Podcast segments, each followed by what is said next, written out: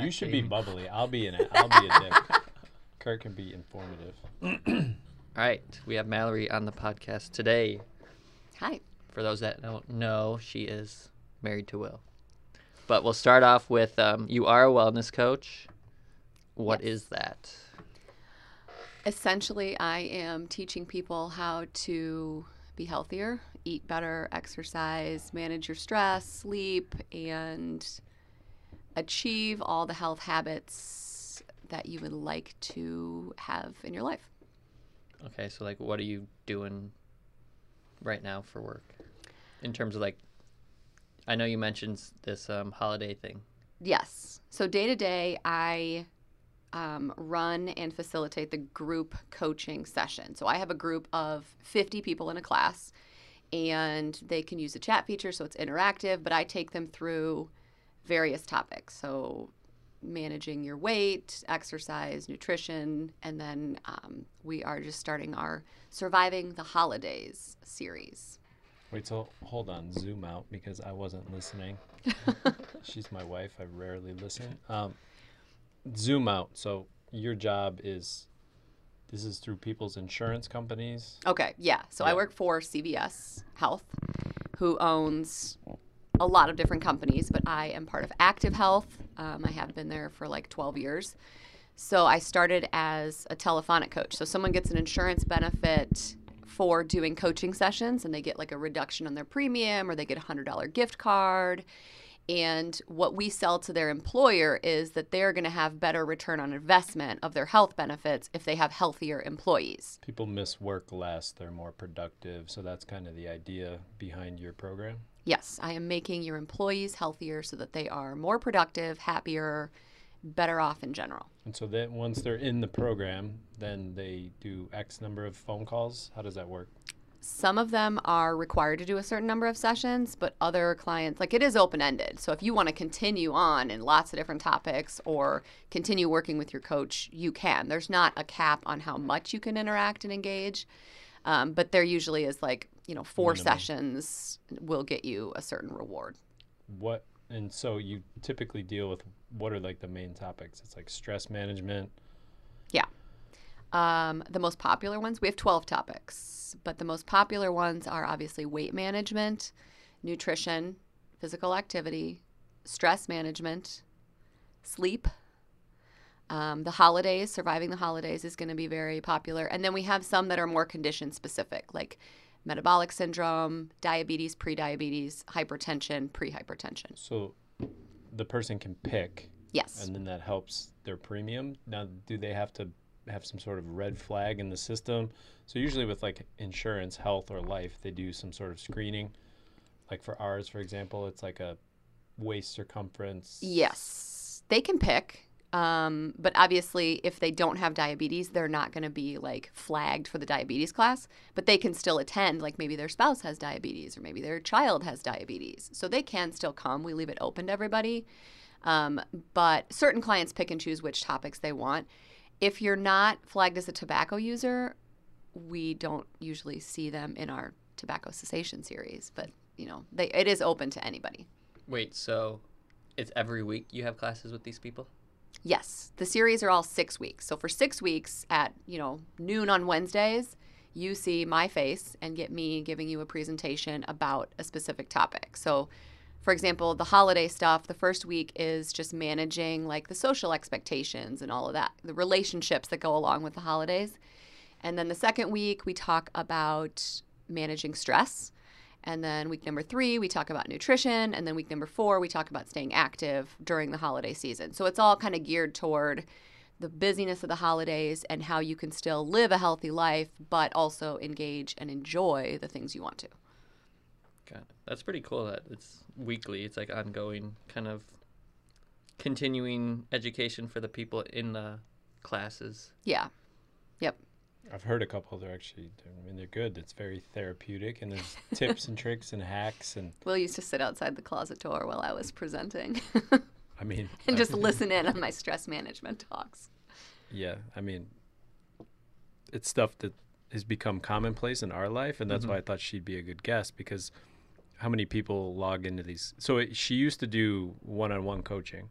Yeah. And it's morphed into she's running a like a larger group coaching class because now she can if you can imagine instead of doing a 60 minute phone call with one person now you're how many people are enrolled in these classes Well, I teach a class of 50. I have two people that coordinate with. I mean, overall, this last year, we're doing about 10,000 people are engaged in the program. Versus if it was just the three of us, we're only getting you know a very small percentage of that at And a the, time. the content is really good and it's things that apply to most of the things that we see in mm-hmm. the fitness setting and for most people's lives in order to optimize in, in little things in terms of like stress management like give some examples from your from your Oh, for like So- building resilience. yeah so y- i guess if i'm trying to create this picture for the listener that you're going through like a powerpoint presentation Yeah. giving some bullet points some easy how-to's and Yeah, some so, little tips and like, tricks where you grab a couple Each week things is a different sort of caveat. So s- stress and resilience is a topic at large. But so a first week, you know, we're instructing what is resilience, what does that look like,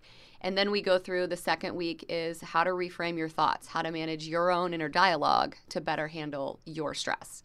And then we go into how to take care of your body. Why are sleep, nutrition, and exercise important? And what is the research and supporting, like, why we focus on that to make you more resilient? And then we talk about relationships. Then we talk about time management, is like one of my favorite presentations to give because I'm very passionate about habits and time management.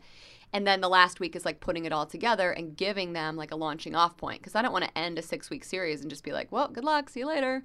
It's like, okay, now you have the tools. So these are the scenarios, like how you use the tools I gave you. Like tools are used to make a job easier. So mm-hmm. we're giving you tools. You have to then like sort of learn how to implement them in your own life.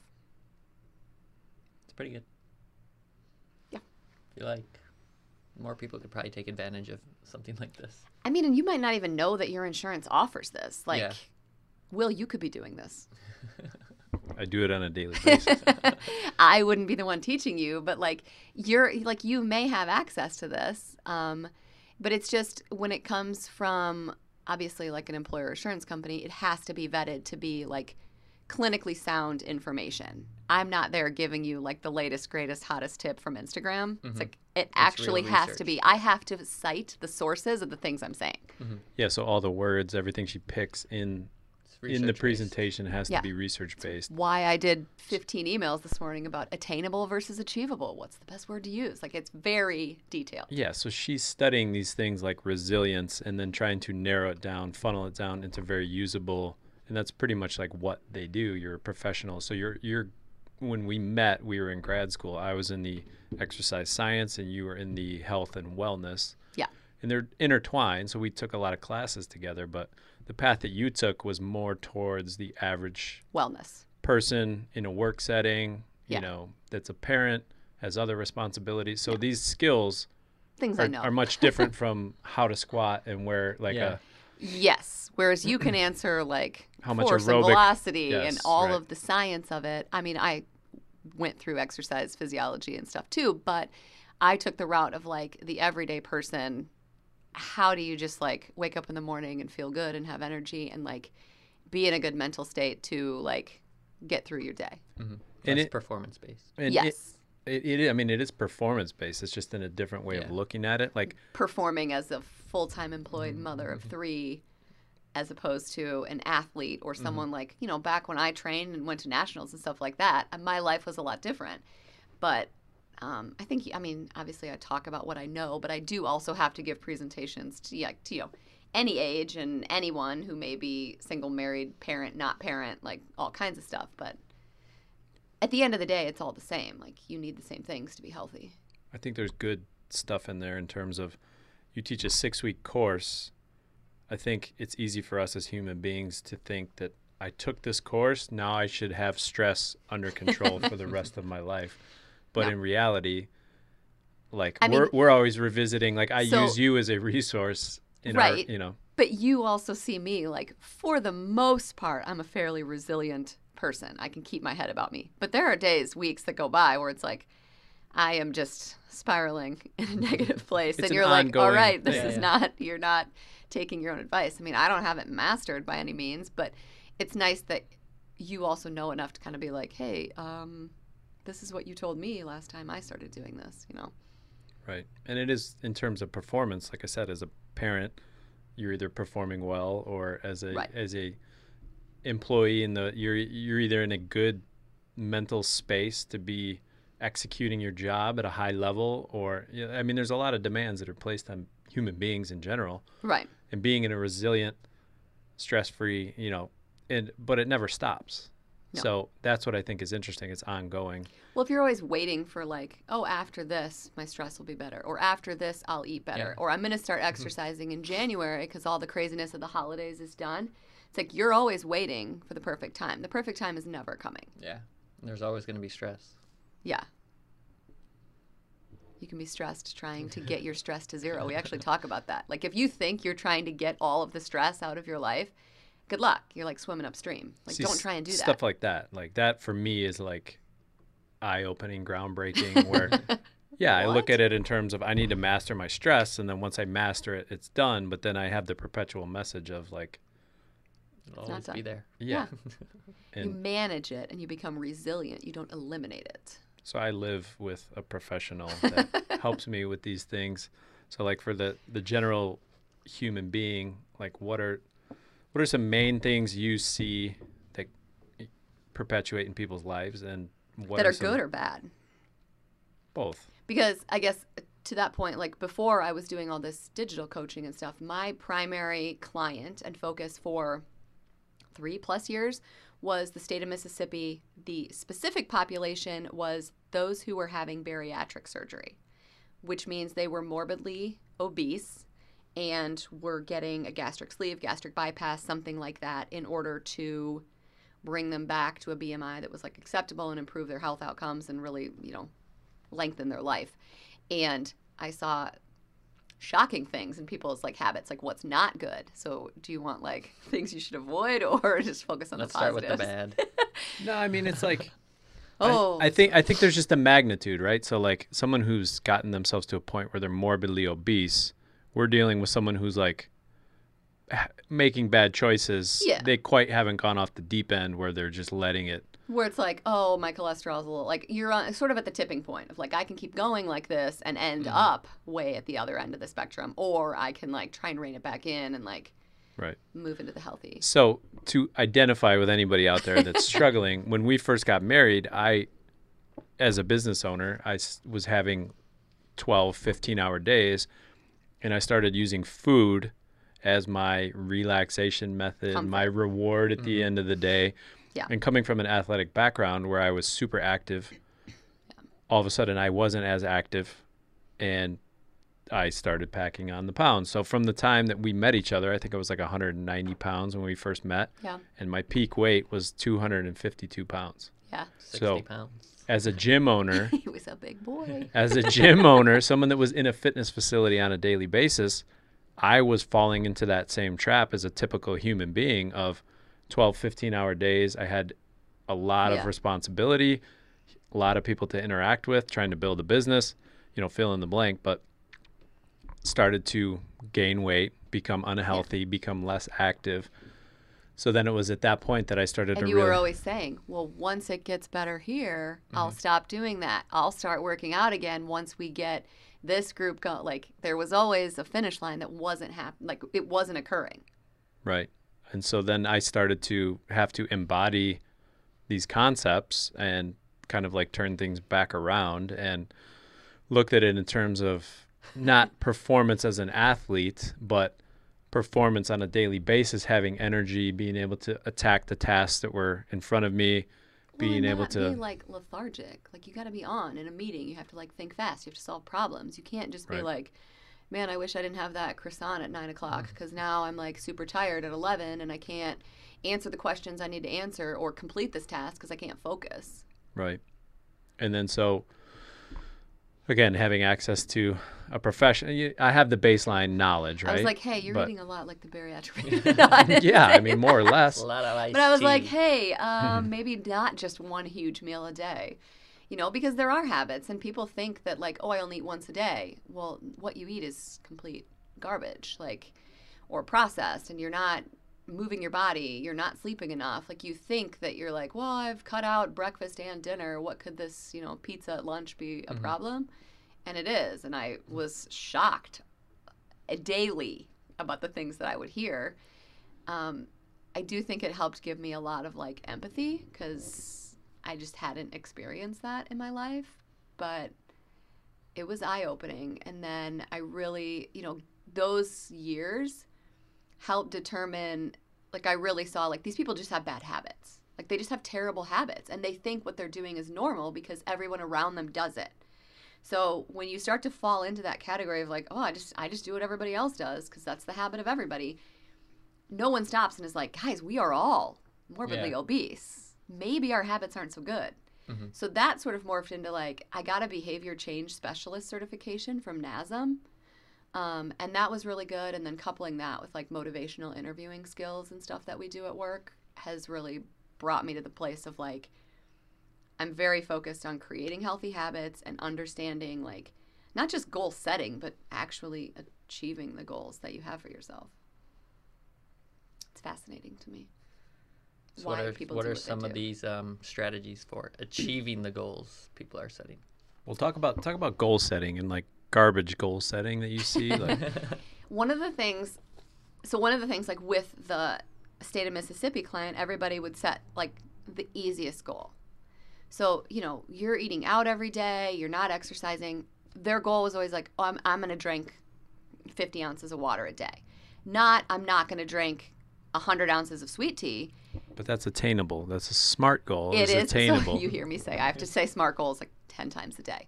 SMART goals are specific, measurable, attainable, realistic, and timely. So is it attainable and realistic to drink water? Absolutely. But at the end of the day, if the goals that you're setting and focusing on are not actually moving you in the direction of like where you want to end up. So SMART goals are process. That's a process goal that you set to get to your outcome.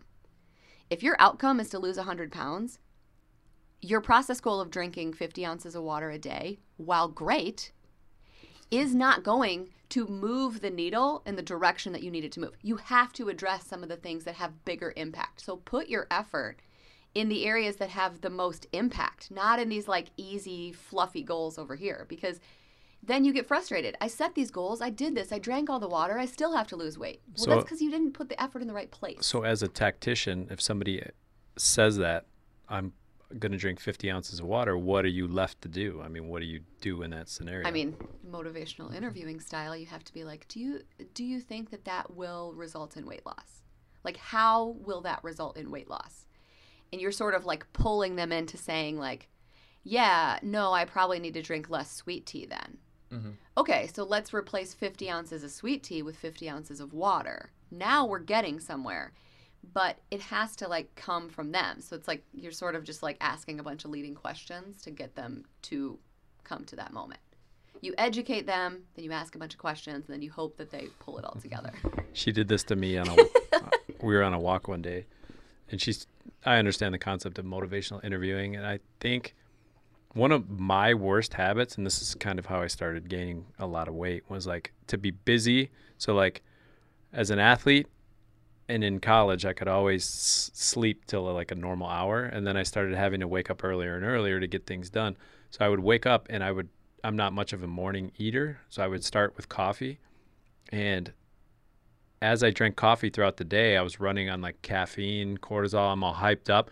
I would go a long time without eating.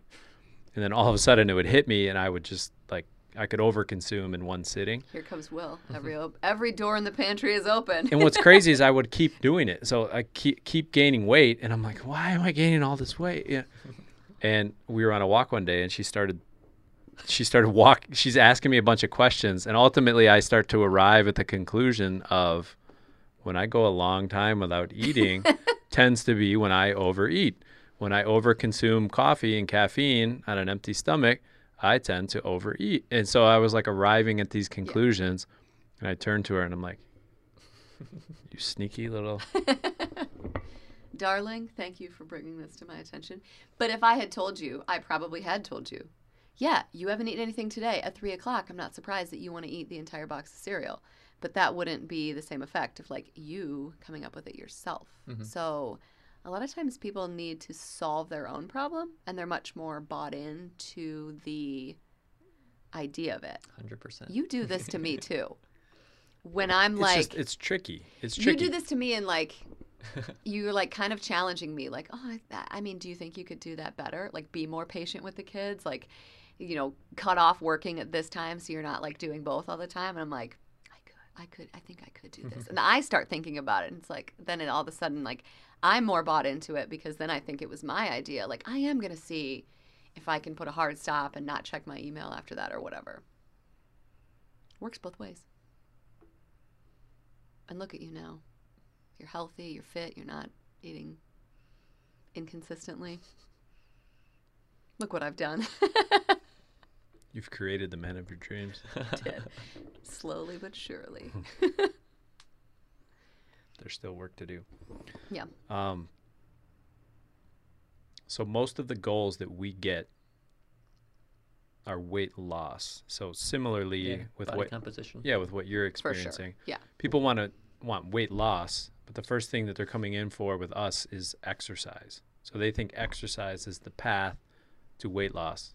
Yeah. Which is partially correct. So really, yeah, but what research shows is that exercise is a part of weight loss. The majority of it is going to come from dietary adjustments. Exercise is more important when it comes to sustaining a healthy weight than reaching a healthy weight.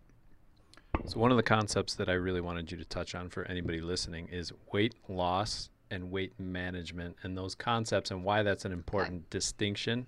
Yeah. These that people end up getting caught in I got to lose weight. I want to lose weight. 5 more pounds. Like explain a little mm-hmm. bit about. Weight loss is a shorter period of time where you would be specifically staying in a caloric deficit, mild caloric deficit, in order to chip away and lose the weight. I would say, I know that, like, statistically speaking, one to two pounds a week of weight loss is acceptable. Unless you are have a lot of weight to lose, two pounds a week is not it's not a like realistic rate of weight loss. I would say half a pound. I mean, if you can lose a half a pound a week consistently, you're doing great things. Um, and then weight maintenance is different because weight maintenance is transitioning from being in a deficit where you're eating less than you're burning, and it's slowly turning the page and bringing you back to okay, now I'm eating a maintenance calories, meaning I'm balancing my energy in and energy out, and I am sustaining the weight or composition or whatever that target was.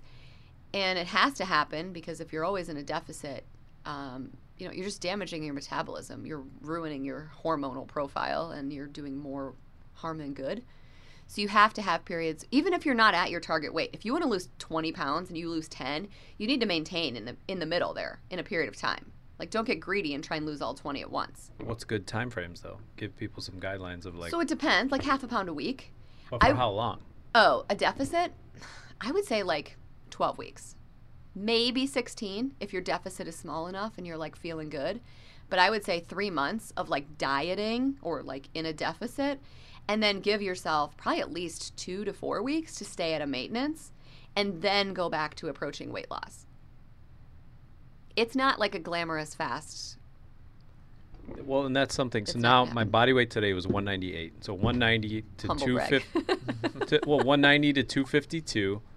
Now I'm 198, and I will tell you that from 252, there were three or four times where I pursued weight loss, only to kind of rebound back about halfway, because I was not paying attention to these concepts. I was, I'm gonna lose two pounds a week. I'm gonna Yeah. keep going. There's a very stark difference between you and I. You go hard. You go in. You're like, mm-hmm. I am going to suffer through this. I'm going to lose 20 pounds. But only And I'm like, you should lose a half a pound a week. Mm, yeah the sus- sustainable like nobody wants to hear that word not with my personality i'm I'm all gonna in, I'm gonna intense. grit and I'm gonna outwork and outlast anybody in the consistency right so when you just said two pounds versus the half pound i'm like yeah fuck that i'm going two pounds Yeah. and then i would drive my weight down only to have it eventually become unsustainable Guess what? slowly start to rebound and then end up back at 225 I would argue that at the end of a 12 month period, your way and my way, you end up at roughly the same place. But my way, you do it with a lot less pain.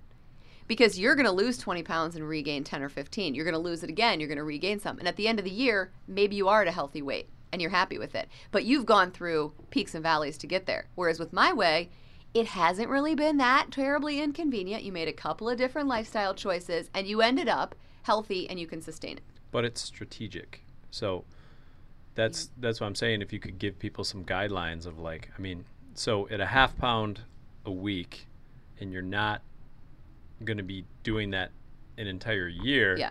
Let's say you do that two or three times a year for 12 weeks. What is that? Six pounds. Yeah. Mm-hmm. 18 pounds in a year is realistic, and that's if you're organized and. I was just going to say, if you come to me and you want to lose 20 pounds, I would probably say, give me a year of your life.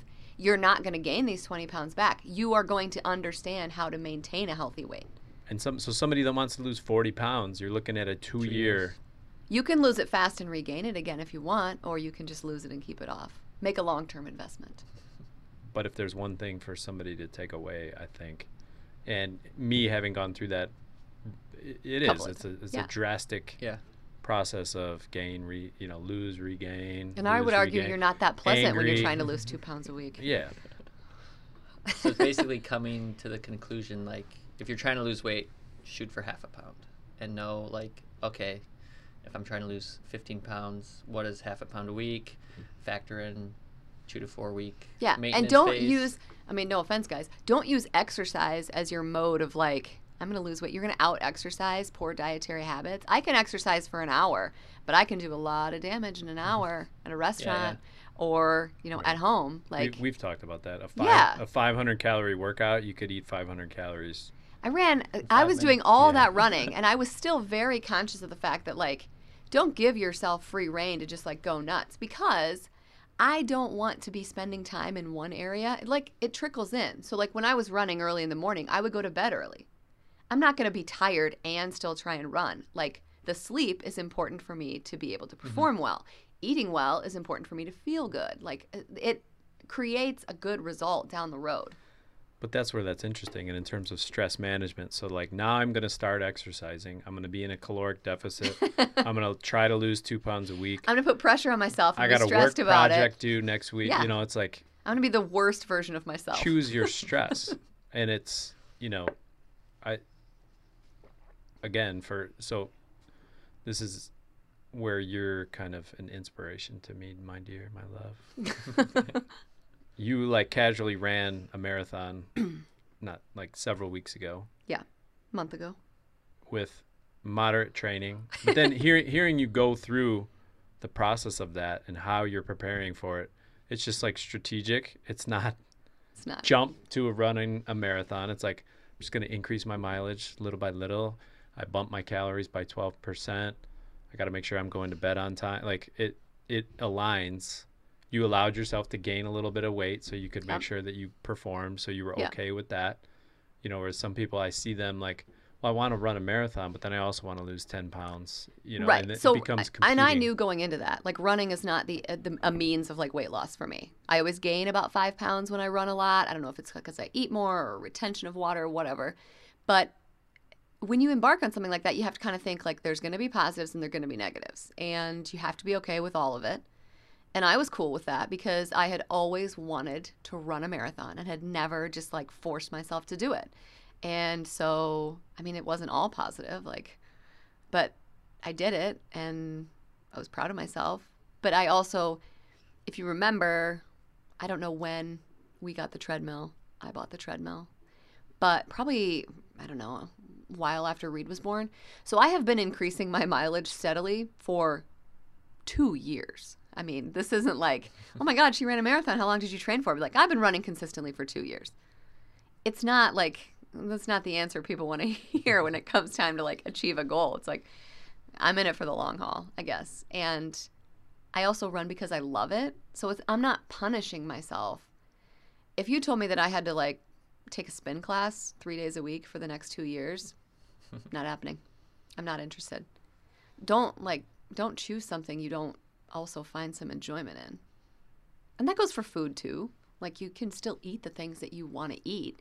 You just have to know like, okay, if I do this, then there are going to be some positive and negative consequences to it. And am I okay with that? And then make your choice. How do you balance that out? So like What do you for mean? me when i go into weight loss mode it's like weight loss mode i don't want m&ms in the house i don't you know because once i start That's Yeah. when I have more control. I'm like all or nothing. So if I'm in a, I'm losing weight. I'm Yeah. losing weight. How do you? You're an as- abstainer, and I'm a moderator. Yeah, but your style is like you'll eat like you'll leave yourself room for half a bag of M and M's at the end of the day, or like like explain to some people who want to still be able to eat some of Balance. the foods. Yeah, how do you? So, like the other day, you and Tess came home from Country Bumpkin, and Tess got me a caramel apple, my very favorite. I'm not going to turn down a caramel apple. Did I need a caramel apple? Absolutely not. Did I eat it because she bought it for me and it was cute and I love them? Sure. But then I didn't like maybe eat something after dinner. I didn't have like the other snack I was going to have. I balanced it out with like, no, I want the caramel apple. I really love these. So I'm not going to have like my other afternoon snack, a protein bar, a shake, whatever I was going to make. Like I'll skip that and have this. Like there's just a Yeah. If That's I'm gonna eat if I'm gonna eat pizza for dinner, we used to be a lot worse about it, but now I'm like I, I'm probably gonna eat like a piece or two of pizza. I'm not gonna like go nuts. I'm gonna have some veggies beforehand. I'm gonna make sure I'm not starving when I go into it.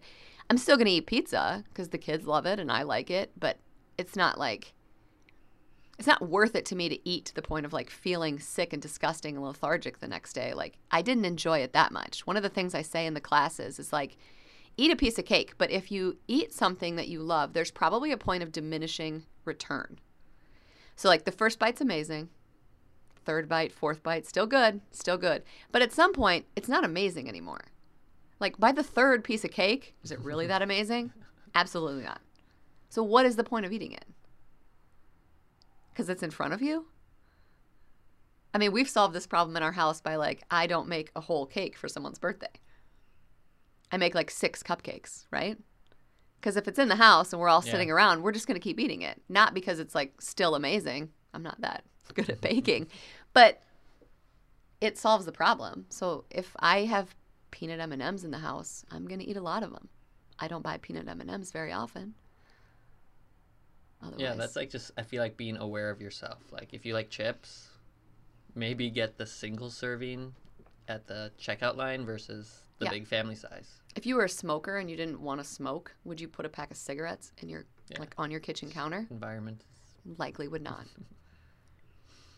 if you're trying to lose weight, I wouldn't recommend keeping like a chocolate cake on the counter at all times or whatever Yeah. you're, you know, some people like salty foods. That's not me, but set up your environment in a way that leads you to your priorities and your goals.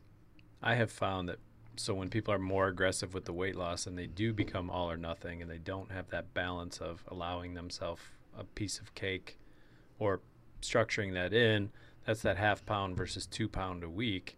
Mm-hmm. You're going all in and you're restricting, restricting, restricting, and it might be a little bit too aggressive. That's where you start to lose that control and you want to reward yourself. And I think You that's where that, yeah, that's where the Yeah. all or nothing. You can reward yourself in a way that's still moderate. Like, Are, are you really rewarding yourself by eating a whole cake? no, tell then me, it's tell like me you're you feel like in punishing yourself. Maybe food doesn't need to be the reward either. So, okay, so this brings me to when we have a series on habit change. And so a habit is a cue, a routine, and a reward. Three parts to a habit.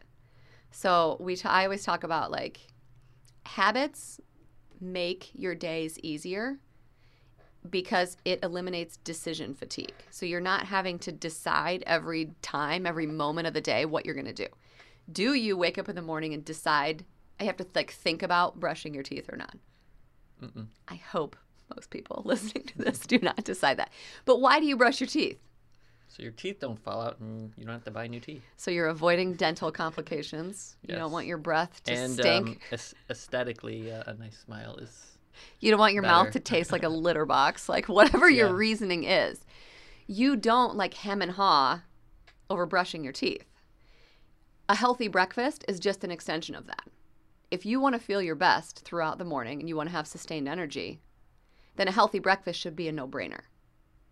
Because you want to be healthy, you want to look your best, much like brushing your teeth. You brush your teeth because you want your smile to look nice and you don't want to offend people with your breath. you eat healthy because you want to look your best, because you want to feel your best. Like, yeah. I don't eating just becomes like emotions. Well, then you like go to the drive-through and oh, I deserve this. I want this. I ate so well yesterday. It's like food should never be the reward. In the routine, like the cue, the routine and the reward, the reward should always be something other than food. And it doesn't have to be like I can't afford to, you know, get my nails done once a week, but it's like eh, give yourself a compliment. Like put a gold star on your calendar. It can be something very small, but it should make you feel proud of yourself. Mhm. So if you have a healthy breakfast, your cue is like, oh, before I leave the house, I grab a healthy breakfast. And then your reward is like, as you walk out the door, you tell yourself, like, hey, good start to the day. That's all it has to be. Mhm. The reward is not going to be like, oh, well, then I get a cappuccino and a, you know, whatever later on. That Yeah. not the point. The point is that the reward should be emotional in a way that makes you feel proud and happy and like gives you dopamine or gives you like endorphins. And then all of a sudden you feel good about eating a breakfast one day, and then you eat a healthy breakfast the next day, and the next day, and the next day, and then all of a sudden you're like, if I feel so good after breakfast, I should eat a healthy lunch too. And then it just snowballs, and that's what moves you in the direction of being able to manage your weight. Simple. I mean, clear, clear, clear, clear, legitimate goal setting, having a plan and a process, and then creating the habit. Stacking habits too is important. Have you guys talked about that before? What not? Hold on. How do you know if you set the goal? I guess we're talking smart goals. Who's who's the one that's going to tell you it's not a smart goal? Is it just trial and Is error? there such thing as a dipshit goal? I don't know the acronym for Dumb, that. idiotic. I want to run a marathon, so I'm going to start with 10 miles every day. That's a terrible goal. So, so how do we know that? How do how can so that so that goal. So I'm going to run 10 miles a day. That that is specific and it's measurable. Mm-hmm. Measurable means like did I did I accomplish this goal? Yes. Is it attainable? So I would ask you how confident are you on a scale of 1 to 10 that you can run 10 miles every day? zero? Me, like, Okay. three days. And if it's not a 7 or higher, I would say let's go ahead and like modify this. So you can do this for yourself. I'm going to eat salad for lunch 7 days a week. How confident am I that I can do this? If it's like 5, you're like, okay, maybe my goal should be like four salads a week. Let's mm-hmm. let's do this, you know? And you can work your way up. I always say like with habits, we have these big goals, but when it comes time to like get down to business, it has to be very very small changes. Cuz that's what compounds over time and creates like lifestyle habits that you can sustain. So it should be a very small, like your first couple of goals should be like this is easy. I'm going to walk 10 minutes but aren't 3 times a week. Contradicting yourself because like, isn't that like the? Well, I want to drink a little more water. But does it move the needle? It moves the needle. Oh, it doesn't move the needle. if you it. can say i'm going to run 10 miles a day but maybe your goal should be 20 minutes of walking every day, Mhm.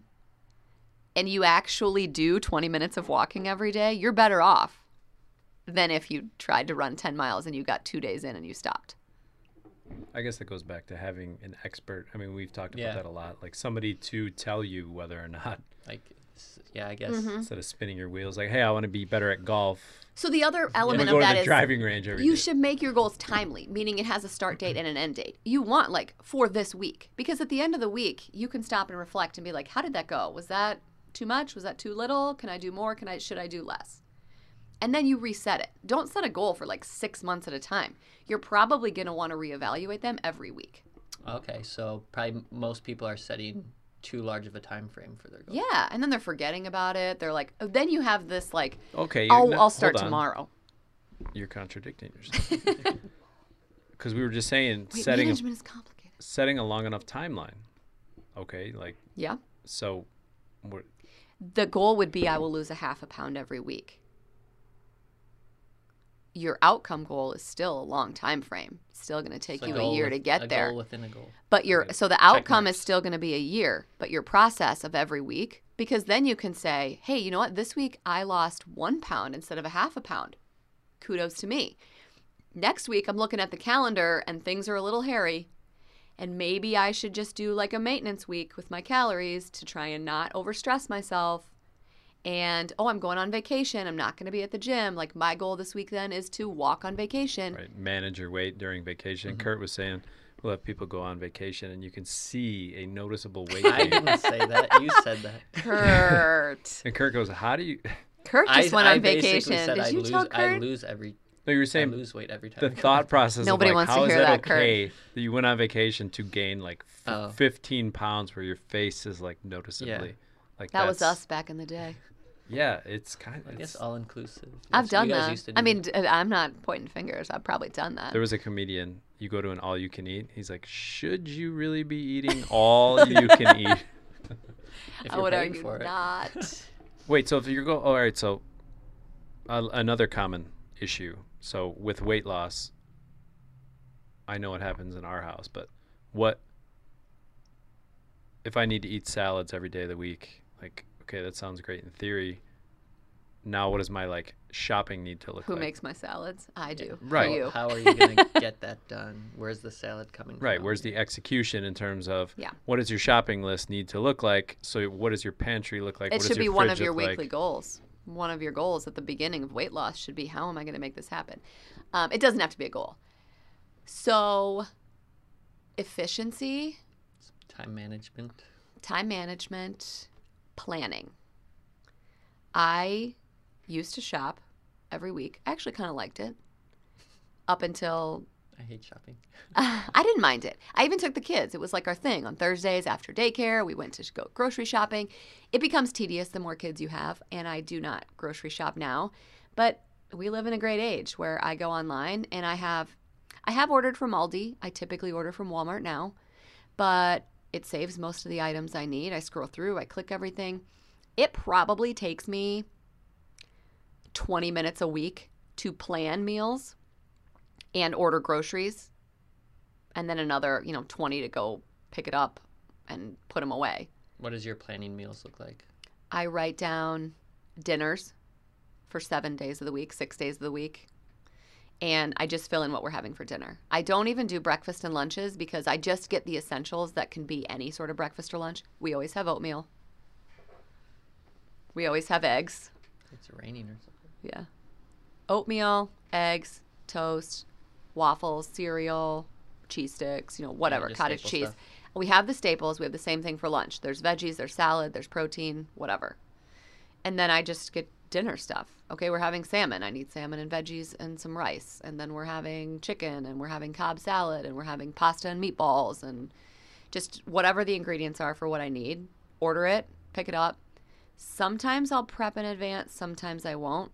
Kind of depends on how I feel or what's going on. Explain to people what that means. Most weeks I will cut up all the broccoli and cauliflower and roast them. Put it in the oven, air fry it, however. Sometimes I just steam it in the microwave. But the vegetables are always prepped. Okay. So and then a lot ready- of times I will also batch cook a bunch of chicken, instant pot, bake it, whatever. Um, that's always in the fridge. And then if we're doing like salmon some night, I'll cook that. You know, it doesn't take that long for dinner. Or if we're having frozen meatballs and pasta, then I'll make that. Um, sometimes I have it all made in advance, but normally it's just like I just batch cook. Like here's the vegetables, here's the sweet potatoes or rice or whatever, here's the protein. It's not. I don't use recipes really because I don't follow them anyway. And then sometimes it's like, oh, I made some pumpkin banana bread the other day that I won't let Will eat. That's for Reed. Um, but for the most part, it's just very streamlined because I don't. I don't have a lot of time and I don't like it's not important enough for me like to cook certain meals that it's a place where I put a lot of time and energy. Okay. A lot of people say they don't have a lot of time. So what does your daily, weekly schedule look like? With all these kids and to all this stuff. Time management. You, that's- Time management is my jam. Um it's I mean So t- when do you wake up? 5 4:45. When do you start work? I do schoolwork from 5 to 7, sometimes work slash Okay, schoolwork. People don't know this. Explain. I am getting a master's in public health administration. We're second masters. My So second you have a master's. full time job, three kids, and you're getting a master's. Continue. And, And she- sometimes and she ran a marathon. So you wa- so you wake up early to do schoolwork. I wake up at 5 and from 5 to 7 is uninterrupted. The kids are asleep and I can do work, schoolwork. I used to run in the morning. I don't usually run in the morning now, but whatever. I do a lot of like computer stuff in the morning that needs concentration because it's quiet. Then I get the kids up, off to school, wherever they need to be. Then I go home and work. Occasionally, Would you eat breakfast? Seven o'clock when the kids eat breakfast. Okay. So I'm feeding the kids. I'm eating breakfast. I make usually it's oatmeal with cottage cheese in it. Mhm. Don't knock it till you try it. Um, it takes one Doesn't Gavin eat that, or is that uh, eggs and oatmeal? I've eaten eggs. eggs and oatmeal. Eggs and Over oatmeal. easy Egg, Pretty yeah. good, yeah. I like cottage cheese. I will also eat like an English muffin with cottage cheese on it. Usually some fruit or something that the kids are eating. Um, work, run back and forth to preschool for Reed. Wait, so you work from seven? Uh, so you drop 8:30. them off. Eight thirty is when I get back home from school drop off. So ninety minutes of kid time in Yeah. the morning, pretty much. Yep. And in that time, if the kids are eating, I'll do the dishes or um, fold a load of laundry. Like you're always just like looking for one thing that needs to be done. I'm a busybody. I don't like to sit down. Um, then I work throughout the day. When I have a break at work, like if I have meetings or classes or something and I have 45 minutes, I'll jump on the treadmill or I'll grab the dumbbells or something. Like a lot of times it's like spread out throughout the day, but something's always better than nothing. If I can get two and a half miles in, then I got two and a half Yeah. miles in. Like I just take advantage of empty places in my calendar to fit stuff like that in. And then I work until 4:30 or 5. Um, and then it's kid stuff. Dinner. Sometimes I run errands on my lunch break. Weekends or more kid stuff. Like food prep wise, I ordered groceries today. I spent 20 minutes while I was eating lunch, made the menu, ordered the groceries. I'll pick them up Friday morning after school drop off. And then usually on like Sunday afternoon or Sunday morning is like a slow time at our house. So I will cook food then and have it all done. Like we're not doing anything anyway. We might as well make use of it. And Wait, I lost you. After. So you finish work when? five ish, And then what happens? who knows? Recess soccer. Try to keep the kids busy. Try and keep everybody from killing each other Any, in the house. Any, any parent knows that's a rough. the stretch of- worst. The worst stretch of time is dinner try to, bedtime. Yeah. It's soccer. It's play outside. It's do all the things around the house. And then you're cooking dinner at what time? Oh, five thirty, six o'clock depends. Because Okay, if so I if I right take to work. soccer, then it's like then it's later, and I try and have it made or something ahead of time. But cooking dinner is a pretty. Last night I made a Cobb salad with chicken nuggets on it. So it works. Big hit for everybody. It was fun. It's Yeah. not gourmet. It's not fancy, but it gets the job done. The kids will eat it. Mm-hmm. Yeah, There's some protein in there, balanced. chicken nuggets make it a little more exciting. And then they'll eat the Cobb salad, throw some bacon bits on it, cheese. They love it. Yeah. Um, yeah, and then it's like, if you have three kids, you basically just feed them and clean up the kitchen all day long. So by the time they're done eating dinner, they're like, "Can I have a snack?" And then it's back to just square one again, and then bathing and changing diapers and play some games, go to bed. I go to bed at like 8:30, 9 o'clock, right after the kids do. Got it. It's not glamorous, but it's efficient. But in terms of time management, even as a family, as a couple, feel like we try to make decisions based on these concepts of is this a good so our son for example was we were going to sign him up for soccer. We looked at like the times that were available.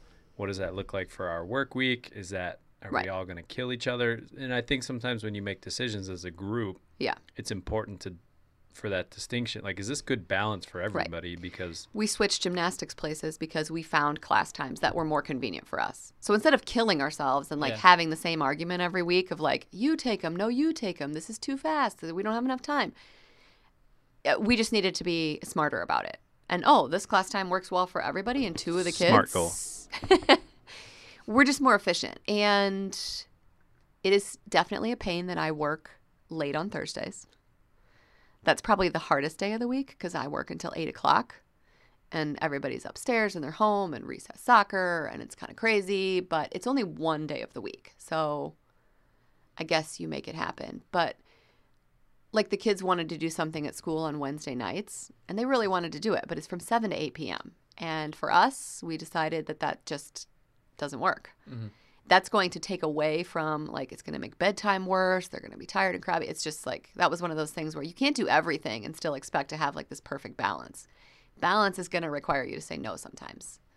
So we have to say no to certain things and the kids understand that because We're not going to go to every birthday party every weekend. We're not going to do every event at school because it's too much for mm-hmm. a family of five to juggle. When do you watch Netflix and go on social media? I watch Netflix on the treadmill. I watch TV. During your lunch break?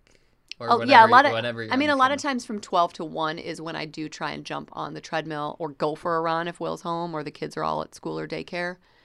Um, I watch a lot of TV on the treadmill. I would say I'm very good at watching TV on the treadmill. Uh, social media, here and there throughout the day. I don't have a set. I don't know.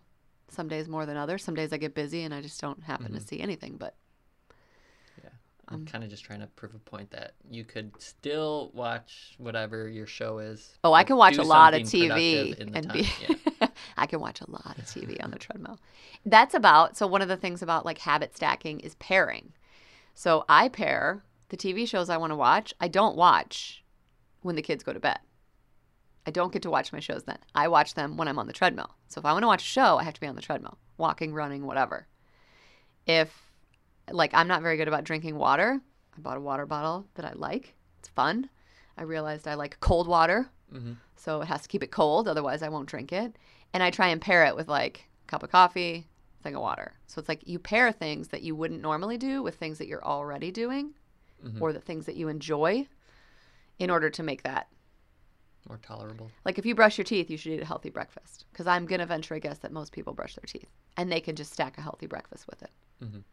i hope they brush their teeth Some people brush their teeth after breakfast.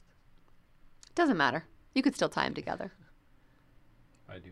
You do that? I wouldn't do it. Why would you brush it before? Do i you brush my teeth immediately when i wake up That's what I do. Wipe your butt before. i do that too no Clean exit. Preemptive. just, just prep the area I mean, yes, you could. I brush my teeth when I wake up because I don't like how my mouth feels when I wake up. So Yeah. I brush them. Well, the dentist told me you should rinse your mouth first, so you get like all the bacteria out, and then you could eat food. Then I'm like, I gotta fucking re- clean this retainer. Yeah. I'm gonna brush the retainer anyway. That's Why another thing. You don't wear a retainer. I wear I wear a retainer too. Yeah. So I want to get that out and like cleaned ASAP. before I.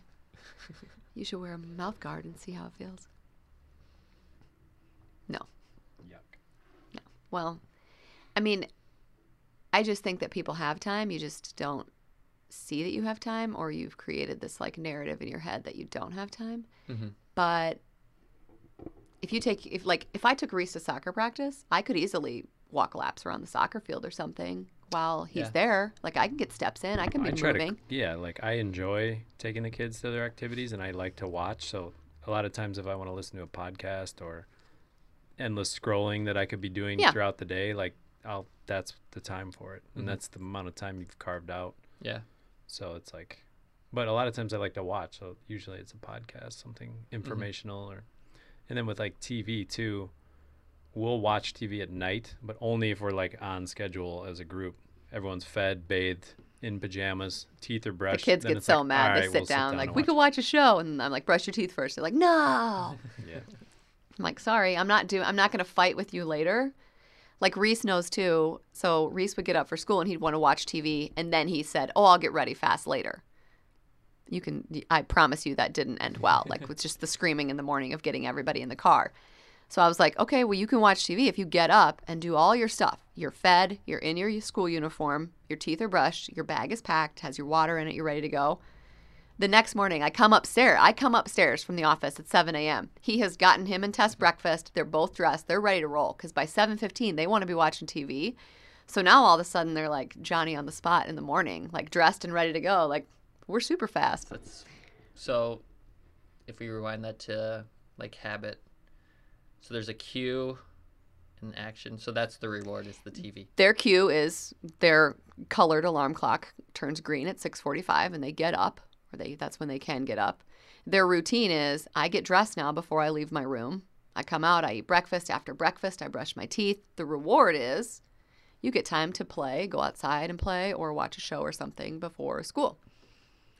And don't let it fool you. That's not always that seamless. No, no. but no, I would no. say as a, when we identify a problem, then we come up with a solution, and then so instead of fighting kids and being late for school and letting that become the norm, I mean, I did that for a couple months and we then I got changed. smarter. we changed and shifted, and then this is the new pattern. And now it's like we're getting out the door at 7:50 for the eight o'clock drop off, as opposed to just letting 8:15, 8:30 become the norm. It's Yeah. like slipping out of control. So mm-hmm. while it is still a little bit of a battle, it's better outcome for everybody than it is.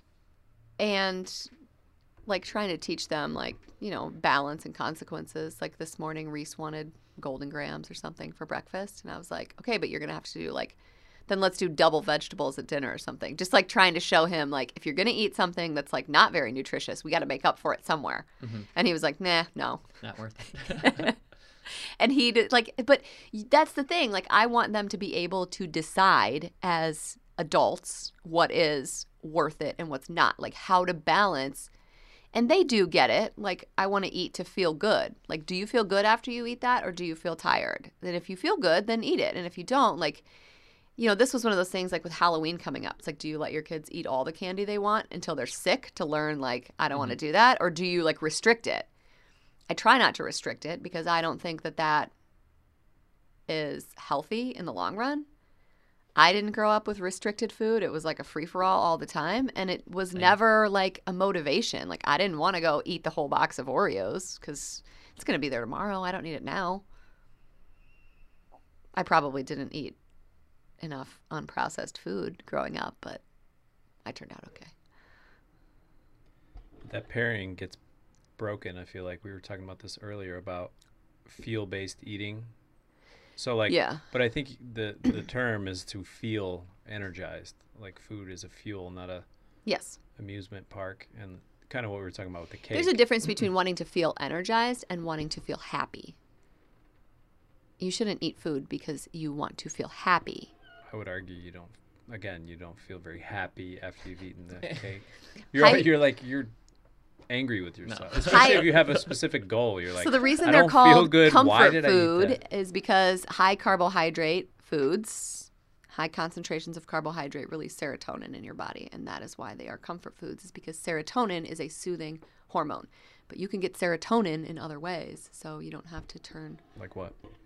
I mean, watch your favorite show, wrap up in a blanket. Like serotonin a lot of times is like a nostalgic thing too. Like you feel like, oh, I used to like what's an example of that for me? The Office. Mm. The show The Office.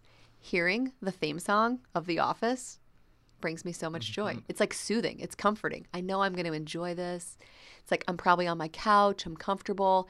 Hearing the theme song of The Office is soothing to me. You know what I do when I'm having like terrible days at work and I'm trying not to quit my job? I put on episodes of The Office on my phone and it's like background noise for me that is comforting while I have to do things that I don't like. Yeah. It's like when I do dishes, I watch something because I'm like, I'm just going to distract myself while I do this Yeah. task I don't necessarily want to do. Something you don't like to do. Is that another pairing? It would be a pairing. Yeah.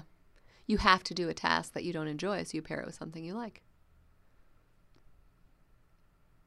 You have to be kind of s- smart about the things that you pair it with. People are going to be like, I'm going to pair it with booze. I'm going to Yeah. drink every time I have to do it. And, like, obviously, there are, like, that's what we talk about in the resilience series, like healthy coping mechanisms versus unhealthy coping mechanisms. That is the common strategy, though. Like, what do we do after work? We go to happy hour, we get some wings. We that becomes a destructive pattern. I would argue that sweatpants is just as comfortable as having wings and happy hour. If you allow yourself to like think about it. One of the like you really have to get to know like and have at the ready healthy coping mechanisms cuz life is going to get tough sometimes. Like you have to know some of the things that you like to do. Do you want to play with your pet? Do you want to play games on your phone? Do you have a friend you always call? Like do you like to sit on your back patio and watch the birds? Like I don't know. Do you want to go play basketball? Do you want to go play golf? Do you want to go for a run? Like it doesn't have to be physical activity. It can be just like I love to read. I love watching The Office. Like you have to have healthy coping mechanisms cuz inevitably you're going to be pulled to like I had a terrible day. Let's go out to eat. Let's go have a drink, like whatever. But if you have, because when you're stressed, you don't have like the clearest sense of what you should be doing. So you need to kind of have some things at the ready that are like easily accessible that you can do. How do we define healthy? I mean, I would say it doesn't take away from your overall wellness would be healthy. Okay. I would that's- I would that's even- argue I would argue people know what's Because Yeah. maybe like someone hears that, oh well, going for a walk is healthier than watching a show. So, Yeah. but I wouldn't say watching a show is unhealthy. I guess your coping skills can be a balance of like promoting wellness and just soothing mm-hmm. yourself. But I wouldn't say always sit down and watch a show in an attempt to avoid exercising. But there is a time and place where you're just like, if you had a terrible day and you slept bad and you're not feeling good or something, like, I would argue that it's not the time to like go to the gym and pressure yourself to like crush it and do all these things. Maybe that's your body's way of saying, like, you know what, I do need a little, like, I hate the term self care, but self care. And I'm just going to go home and eat dinner and lay down, and I'll probably feel better because of it. Mhm. One time in our whole marriage, Will told me he wanted me to go home and sit on the couch and not do anything. And it was good. Like, I need to remember to do that sometimes because I will naturally push myself just to like go, get through it and just like it'll be better. I'll get some extra sleep. But you were like, I want you to go home and I want you to sit on the couch and I want you to be a total piece of shit the rest of the night. It was pretty fun. Yeah. Couch potato. The kids were like, What is mom doing? Why is she on the couch? Why is dad making dinner? See how, and it worked out okay. But sometimes your coping mechanism has to just be like cutting yourself a break and like resting. hmm Any other commonly asked questions from the group? Um, what if uh, your environment at home like isn't conducive to if you're surrounded like someone who has a spouse or a friend or coworkers Parents or, whatever, yeah. Do you have any recommendations? Yeah. For, I mean, I used to work in an office where every birthday was like 30 middle aged women brought in their famous baked goods. Seinfeld. cake. oh yeah. It was amazing. It was great until it wasn't.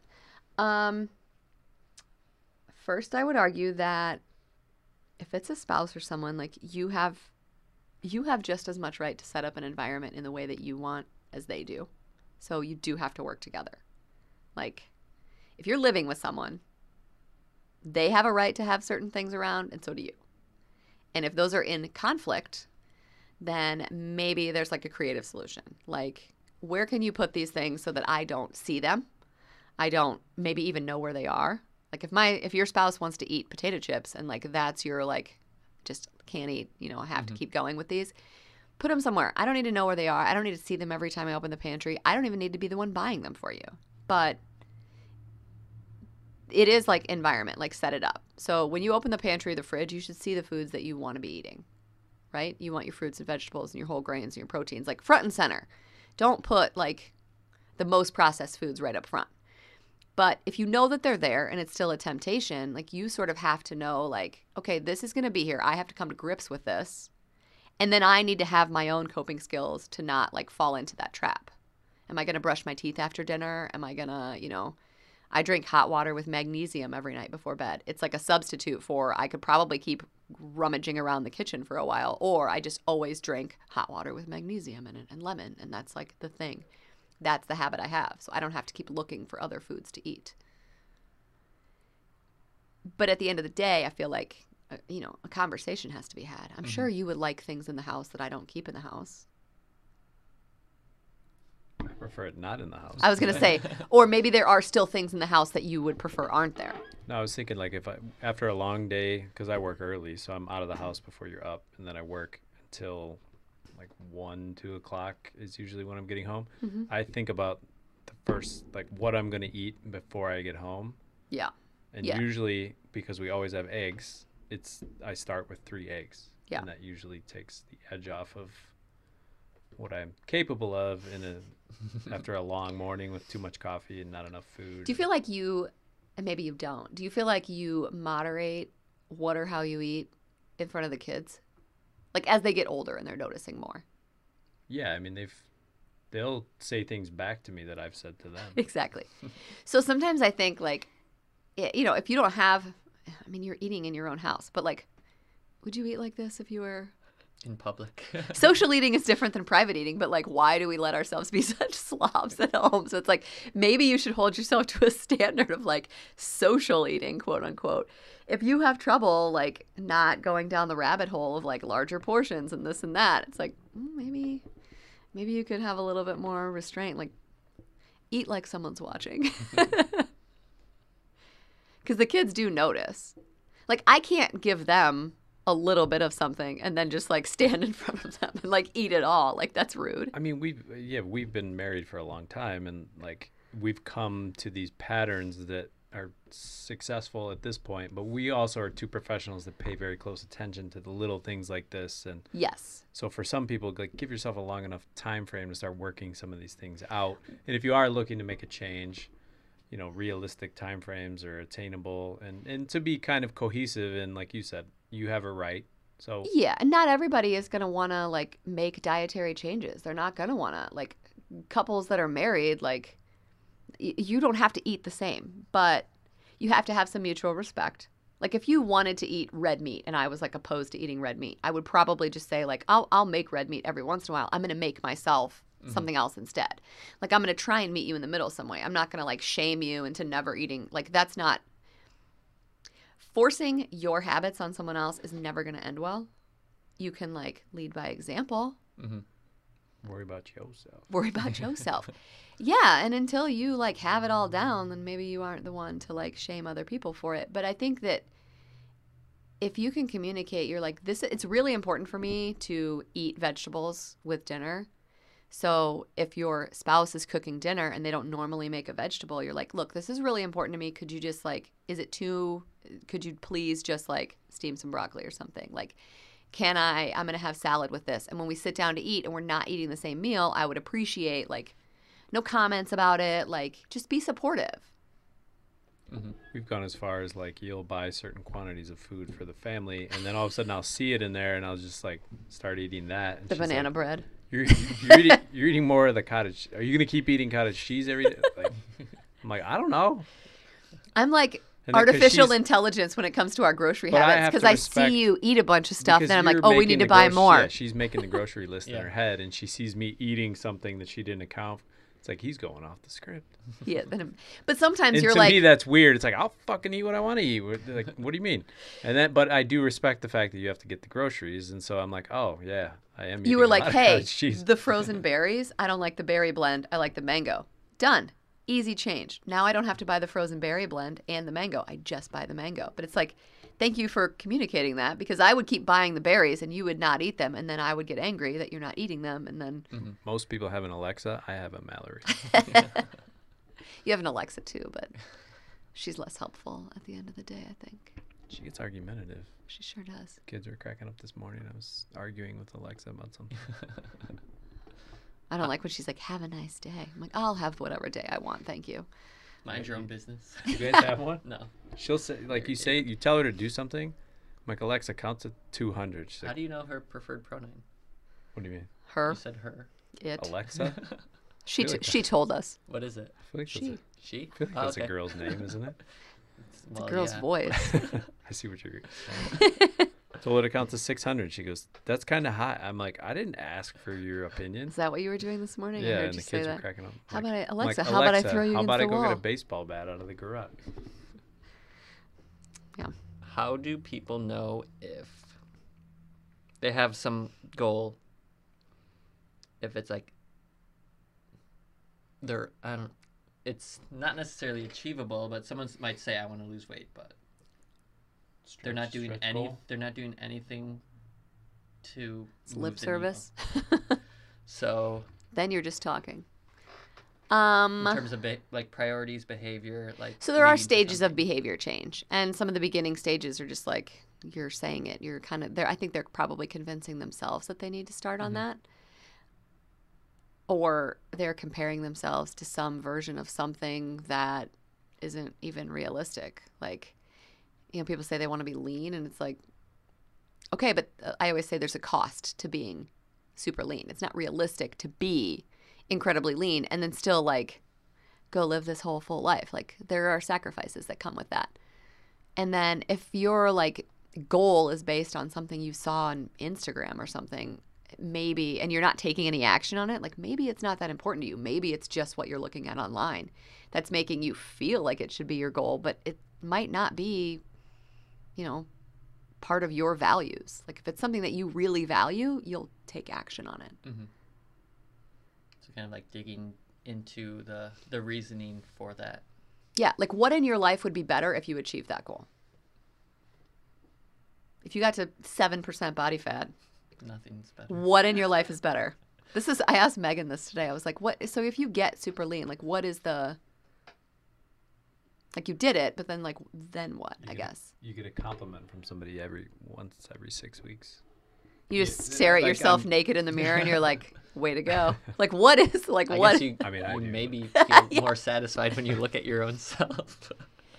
I would argue. I feel more confident. I, I would argue that everybody wants to be lean in some way, shape, or form. It's just whether or not you're willing to make the necessary. and everybody's definition of what's lean to them is when I different. fat, like I wanted, I wanted nothing more than to not be fat, and I, I justified it because I was lifting heavy weight, and my goal was to lift maximum weight. So I didn't want those two competing with one another. yeah. But then when I was fat, then I didn't want to be fat and felt like shit. Yeah, and then you get like, light and you're like, I feel weak. I want to lift heavy weights, and then you Mm-hmm. Yeah. can't lift heavy weights, and then you're like, maybe I should gain. Like, That's the sacrifice, right? so, I mean, you have to determine what's realistic and where is it important for you. If fitting into one pair of certain jeans is like where you feel confident and you feel good about yourself, then let that be the thing. Like, don't let just because someone else around you is trying to accomplish something different don't let that bleed into and like get into your head. And if you are setting a goal that even if it's achievable, but it like